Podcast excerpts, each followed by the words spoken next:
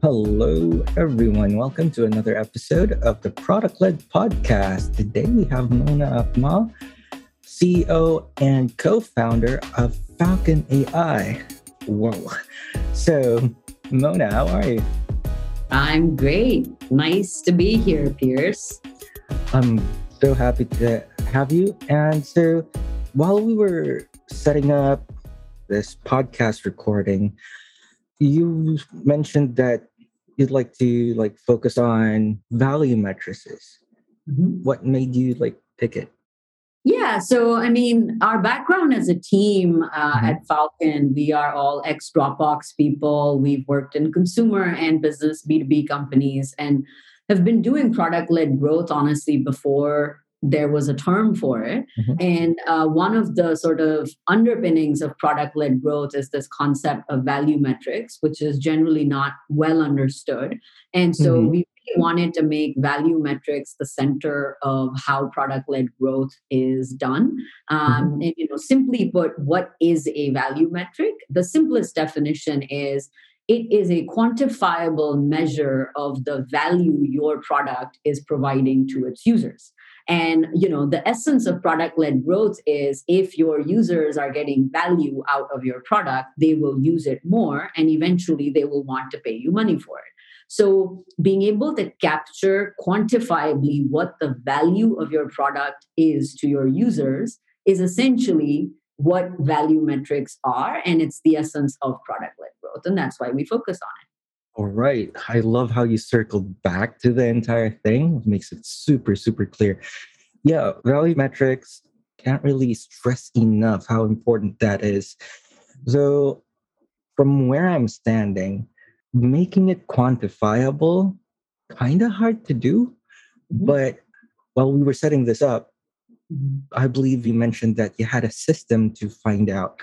Well, not necessarily conclusively, but define it clearly what a value metric would be depending on what the business is. Because everything considered, you're a veteran and you've been, yeah, around the block. So just so we know what we could do, could you tell us more what we should not do? Like, what mm-hmm. mistakes do you typically see other businesses make when they're defining their value matrices? Yeah, that's a great question. So, you know, first, I do want to preface this. We are all very early on our uh, journey for product led growth, and mistakes are inevitable. They're a part of getting good at this motion, right? Having said that, if I were to summarize the last 15 years of experience and the most common mistakes I see, I would say there are three mistakes.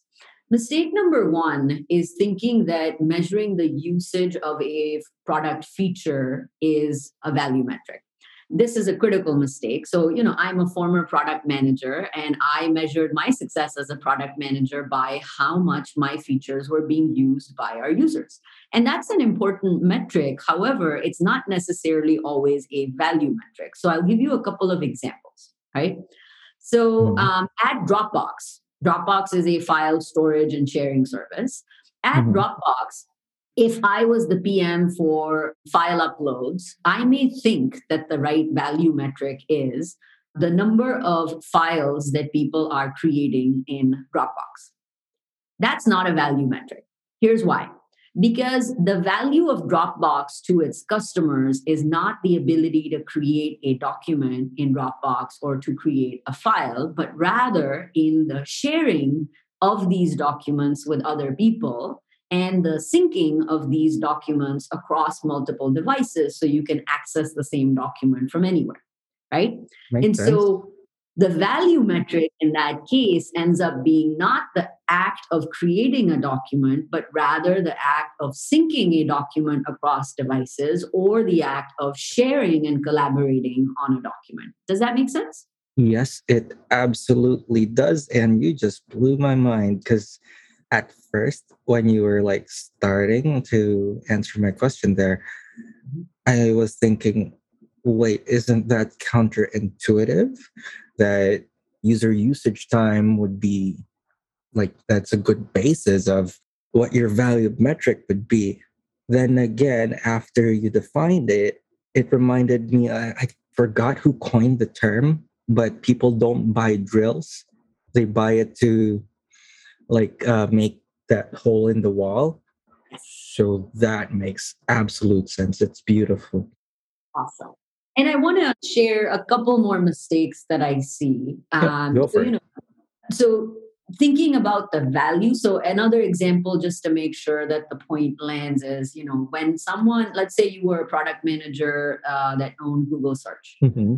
the wrong metric would be to say number of searches equals value to the customer no one goes to google to do a search what people go to do is to find a result and mm-hmm. they're looking for the content right and yeah. so that's another example of a feature metric versus a value metric the second common hmm. mistake I see is using cross population averages as a metric. So, again, I think it helps with uh, an example.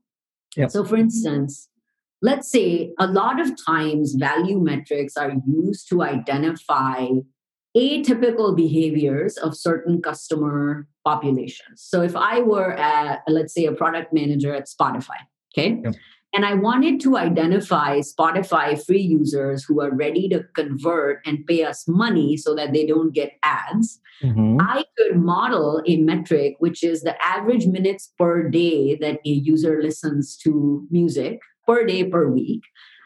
And if I model the metric that way, a user that listens to music for 10 minutes every day mm-hmm. would show up as exactly the same as a user that listens to music for 60 minutes or 70 minutes, but in one go. Now, intuitively, because Spotify Premium is all about removing ads, the mm-hmm. user that is listening to Spotify 70 minutes contiguously is much more likely to want to pay money to not get ads compared to a user that's listening to Spotify 10 minutes every day for the entire week, right? But if we built this as an average, what you end up losing sight of is these two users will look exactly the same. So averages can really hide unique and special behaviors of customers that are outstanding users of a service and we they get lost in the noise. Uh, does that make sense? Yes, it does. I'm bad at math, but thank you for putting it a lot more clearly than I could have.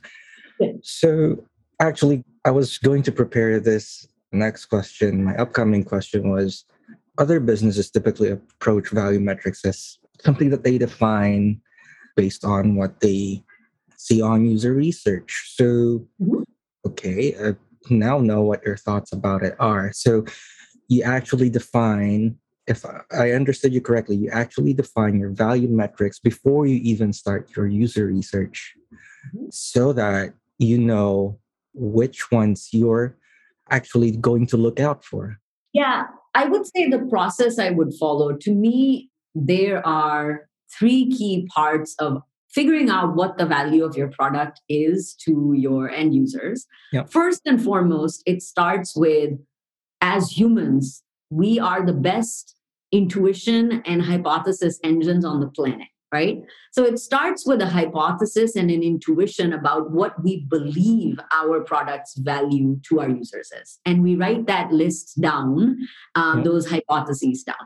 The second step is you validate those hypotheses with data analysis. Data is very good at helping you validate whether the hypothesis actually is true or not. For instance, one of our customers is a large recruiting platform. They had a hypothesis that the value of their product to their users was that if you're looking for diverse candidates, you can use their platform to do it we did analysis and actually showed there was no statistical significance between people using the diversity search experience and paying our customer money. So clearly, it was a hypothesis that was invalidated. And then I would say the role to me of user research is helping us understand the why. Data analysis will never help you understand why someone is doing what they're doing. And that is ultimately where value lives, right? Yeah. And so, you know, as an example, if within my company's product, we see data telling us that people create a lot of segments. But we have to do research, user research, to ask people questions about why they are creating segments. What about this is exciting or interesting to them. And so that's really where user research can take us a lot deeper. In my mind, this is not one versus the other, it's this three step process. Oh. So you use all of them, but you have to use all of them right. Yes. Nice. So how can we like define what the correct value metrics or value matrices would be for a particular business? You said you had like a five question system for this. Yes. Could you take us through that, please? Yeah, absolutely. Uh, we do this with our customers a lot, and it's a super fun exercise, actually.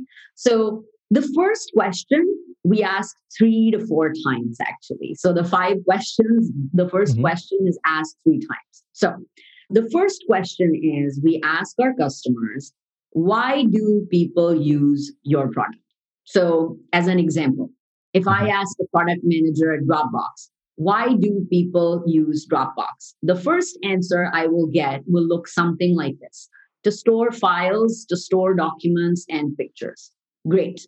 My next question is and why do people store files in Dropbox? I ran out right? of hard drive space. Great. Exactly. So it is I want to keep my documents safe. I don't I have run out of local storage, mm-hmm. right? Because if you run out of local storage on your phone, you could always delete those pictures, but you don't want to delete those pictures. So then mm-hmm. the next question is why do they not want to delete those pictures? Because they're grocery receipts. I'm just kidding. because it's precious memories, right? It's something that's worth saving, it's special, right? Mm-hmm. so the value of Dropbox backing up your phone ends up being it's augmenting human memory. It's capturing these precious moments that we don't want to forget right? And so um, my heart. Or a grocery list. Yeah or a grocery list.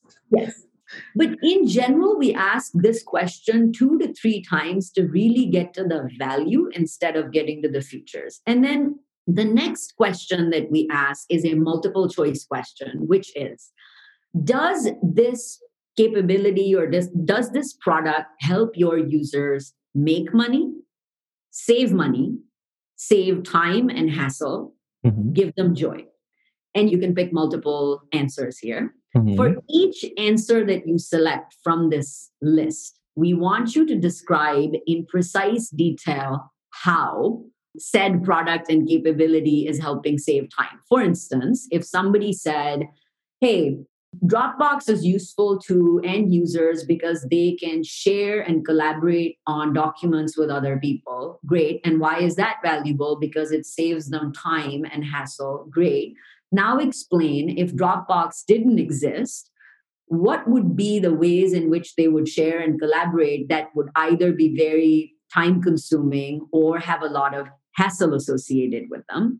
That's really where you mm-hmm. start to get to value. Does that make sense? Yes, it does. And to think about it, USB flash drives would be more booming than they already are right now.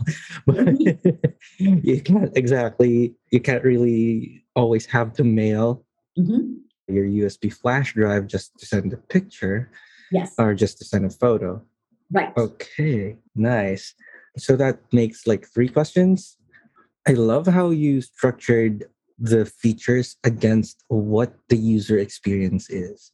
Yes. Because in the user's mind, it mm-hmm. is their experience that indicates the value. Yes. Now, I know we're still in the middle of it. Mm-hmm. I'm excited to see how we could quantify that. Yes, got it. Today's episode is brought to you by productled.com. As the founder of the business, it is our mission at ProductLed to help you build a world-class product-led business. That is honestly what gets me excited. I want to help you. And that's one of the reasons why we are so committed to providing you a ton of free resources like this podcast to arm you with all the tools, strategies, and tactics you need to build and grow a successful product led business. But sometimes just listening to podcasts, reading articles, and talking to colleagues about product led growth doesn't quite cut it it feels like you're just learning a bunch of random tactics that don't quite add up to a holistic strategy. Now, if you can relate, I'd highly recommend checking out our upcoming product led growth program. In this program, we will actually help you master product led growth, understand the holistic strategy behind it, and ultimately help you create a product experience that leaves your users wanting to come back for more. And we will give you all the tools, templates, and feedback you need to make it happen. So if that's interesting to you, you can learn more and register at productled.com. And now let's get back to the episode. So, for instance, I'll give you another example. I'll continue with the example in Dropbox, right? That if we said that the value ultimately is saving people time and hassle when they are sharing and collaborating, then a quantifiable way to measure these two aspects that we've talked are one, how many people are actually sharing and collaborating, and how many people are they sharing and collaborating with on a usual basis? That starts to okay. really help us define the value of Dropbox, right? Yep. Another thing that we start to look at is what is the amount of time and the number of clicks it is taking for a person to share with another person because if our hypothesis is that it's about saving time and hassle but we make the uh, experience really really cumbersome and annoying where people have to sign up they have to log in oh shit we've forgotten our password now i can't mm-hmm. see the picture blah blah blah then we have actually not delivered on the promise of Dropbox to our users, right? And so measuring number of clicks to successfully share and number of clicks to consume something that was shared with you, mm-hmm. those start to become the value metrics that we really care about. I absolutely love how we're getting to the juicy product led stuff. And it actually has been all over the questions since the start. Okay, really nice. Now, I see where it comes from on, again, the user experience and how you can actually fine tune what you're doing without having to have too many asks because you still have to ask for your like for their like email and other security stuff for so you they have their own like bucket if you may mm-hmm. or they have their own box oh Dropbox. Now, yeah, we measure it by the number of shares, the number of people that it is impacting. Now, when it comes to product led growth, now for the growth part, how can we like go make money out of this? Yes, what a great question. So, this actually then comes to me the most important thing about value metrics is you have to operationalize them because if you don't operationalize them, then who cares, right? Mm-hmm. So, my friends, you know, team members at Falkon tell me about how at Dropbox, it took them three years to convince their business team that their pricing should actually be aligned with their value metrics because it wasn't. For the longest time, Dropbox pricing was purely connected to storage, which has nothing to do with the, the value that the product is giving to its users. And it's only when they started to add pricing gates around things like how many devices are you syncing data across and mm. how many shares are you making and attaching pricing to those things because those are the things that are unlocking value right mm-hmm. The closer your pricing is attached to the things the actions that drive value for users the more willing they are to pay you money for your product or service so to answer your question, how do we turn that into money? You put gates in place where you can only do up to X actions, you can only do up to X shares, or sync only across five devices for a certain SKU, and then you have to pay to do more shares and to do more syncs across more devices. So that's one way of operationalizing. I'm sure there are other ways of making money out of it. Mm-hmm. At the mm-hmm. same time, if I may be radically candid here, mm-hmm. wouldn't that like put friction on? I mean, I get that you're already delivering by the value based on the user experience or the experience that the user is already having since they mm-hmm. started using the product, even at the pre stage or the premium stage. And it's up to them to decide whether they're going to give you money or not. Totally. But how can we like present it in a way that would make sense to them? Yes. Like instead of causing friction, we're actually doing them a favor Totally. if they pay us. Yeah, totally. So I think that, you know, that's a great point. Uh, to me, at the end of the day, Mhm. consumers are very happy to pay you money if the ROI in their heads is worthwhile, right? Yeah. If the return on investment is there, if I'm going to pay you $5 and my perception is that the value I am getting is greater than $5, it will not seem like friction to pay you money. For instance, I am a Spotify premium user because I don't listen to Spotify for five minutes every day. But when I do listen to Spotify, I listen for 75 minutes in a chunk, which is why I don't want to listen to ads. And I am happily willing to pay $11 a month for that convenience, right? So I think that to me, asking people for money by itself does not mean friction. It's really when you ask people for money for things they don't like, things they don't care for, and in a way that's not transparent it's opaque and it feels untrustworthy that's really where the friction comes in right Mhm. so i would say this is where you know usage based pricing uh, goes hand in hand with product led growth if you are transparent with your users about what a free subscription includes and how their usage is going to increase the amount of value they're getting and the price they're paying you end up with a really transparent system where the user feels like they're in control. So if some months I don't want to pay a company $50, dollars I feel empowered to change my own behavior to not pay that money. Does that make sense? Yes, it absolutely does. And it is beautiful. So, to summarize those five questions, mm-hmm. so we have why do people use our product? Mm-hmm. We have why do they want to do a particular action, reason Yeah. for the action. Another, like version three of the same question, why do they have that reason? And number four, how can people make money by paying us? And how can people find it convenient? That's why they pay us. Okay. I'm 100% sure we could go through the entire day just talking about this, but I'm trying to save time in your day as well with the other listeners here. So, what are two key takeaways that you'd like our listeners to get from this particular product led podcast episode? Got it. So I'm not a great rule follower, so I'll give you three and I'll make it super fast. So number one is accuracy and rigor in defining value metrics is key to all aspects of the business, ranging from pricing to product planning to which bugs you choose to fix to how you do marketing and sales outreach. So take the time and put in the effort to get your value metrics right. Don't rush that part. Slow down to speed up, right? Mhm. Second is your intuition plus data analysis plus unbiased user research. All of them have to play together in harmony to help you really understand your value metrics. And third is coming up with phenomenal value metrics and then throwing them in a lockbox does not result in product led growth. You have to operationalize these value metrics to really see the benefits. And when I say operationalize, I mean hyper personalized outreach to users, Mhm. which can only be done programmatically, it cannot be done manually.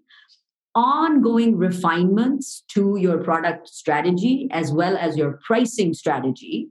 So, because, you know, especially in fast growing companies, the value of the product shifts over time because the features and capabilities we're launching also shifts over time. So, keeping this an alive process instead of a one and done process would be my third key takeaway. Nice. Uh, or there could be inflation.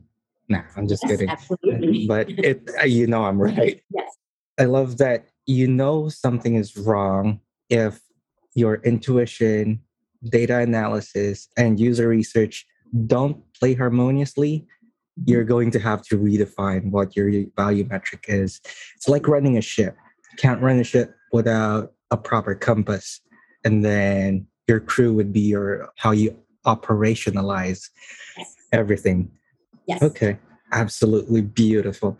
So, Mona, how can people best reach you should they want to collaborate or would like to get more of your insight? Yeah, it's simply either look me up on LinkedIn, Mona Akmal, or uh, send me a note, mona at falkon.ai. And it's Falkon with a K. The C was too expensive. So send me an email. I'm usually pretty responsive. Thank you very much, Mona. And thank you, everyone, for tuning in to another episode of the Product Led Podcast. We have open registration for the next upcoming cohort and see you on the next episode. Thank you for listening to the Product Led Podcast. If you found this episode helpful, please share it with a colleague or friends you know who might benefit. We are always looking at which episodes get the most listens so we know which content to create more of. So if you want more of this particular type of content or style of episode, please share it out. And in return, here's your selfish reason to do this. Uh, we will definitely create more content just like this episode. and if that's not your style, please leave us a review wherever you listen to podcasts and tell us your favorite part about this podcast. I personally read every single one of these reviews, and it gives me more ideas on what content we should do more of. Happy growing.